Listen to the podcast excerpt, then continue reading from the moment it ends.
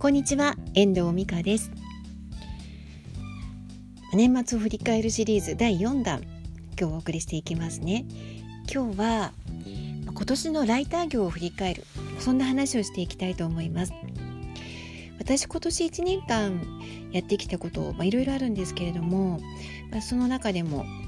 あのライティングの仕事は、まあ、主軸で頑張ってきました。特に、えー、今年でいちねんはんになる、えー、とさんびゃくろくじゅうどカメラシーター、リコーのシーターの記事、販売促進記事については本当にあの今年はななほん、ごほんからななほん毎月書いてきていまして、まあ、結構これがねあの私にとってはすごくいい訓練にもなったし実績にもなったなっていうふうに思っています。取材に基づく話、まあ、昨日もお話ししましたが一昨日かお話もしましたがインタビューの話もありましたけれども、そういうインタビューのインタビュー E を選定することだったりとか、あとその一つの、えーと、カメラについてといろんな角度から話を書いていたりとか、まあ、そんなことにチャレンジをするあのすごくあのいいいいというかすごく勉強になる、そんなあの機会をねこのいちねんはん続けて続けさせていただくことができて本当に あのありがたいなって思っているんですよね。これが結構大きく占めていましたね。今もね続けているんですけど、来年さんがつまではこの仕事は続けていくことになっています。でこの先のことはちょっとまたね今あのいろいろなオファーをいただいたりとか、まあ、自分でこの仕事してみたいなというものをあの見つけてそこに応募したりとか営業したりとかしてるんですけど、なんかそれをしながらね来年自分がどういう形で動いていこうかっていうところはすごく悩みどころでもあり、あの考えているところでもあるんですよね。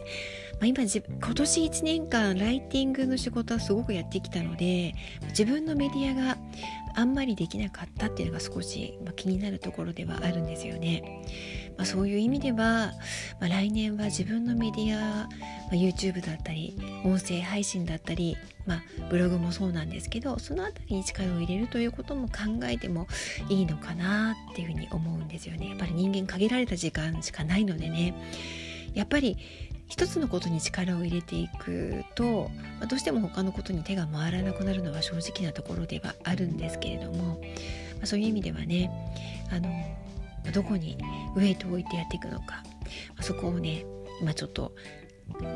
なんか検討している、まあ、状況にあります。まあ、自分の未来のために、まあ、どういう自分がこの先人生を生きていきたいのか、そのために今自分は何をしていけばいいのかというところから考えて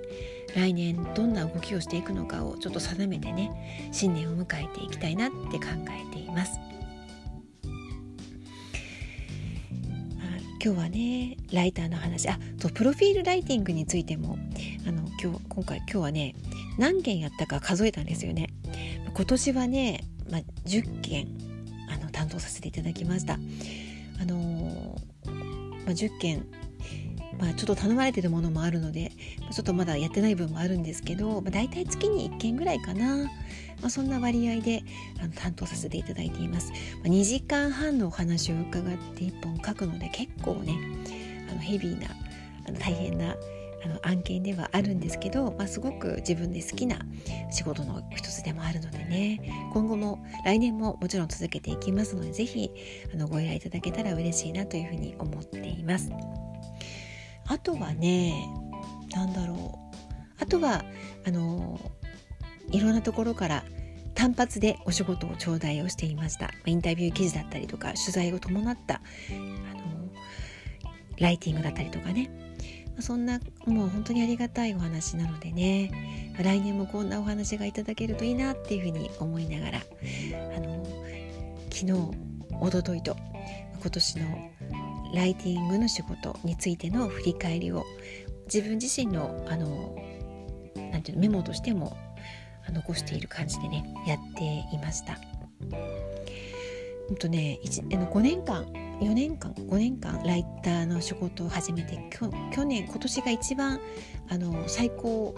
にあの、まあ、毎年か毎年あの売り上げは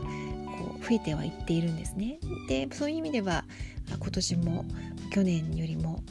えーと、何倍かなにばいぐらい仕事はさせていただいてきているようでしたね。計算してみたら本当に毎月もう泣くような思いをしながら判別を書きながらあの書いている時もありましたね。思い出せば月末は特に忙しかった。なんかそんなことも思い出します。来年はどうしようかな。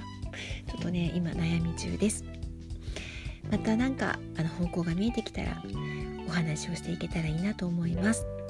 ではえ今日はいちねんかんの振り返りシリーズだいよんだん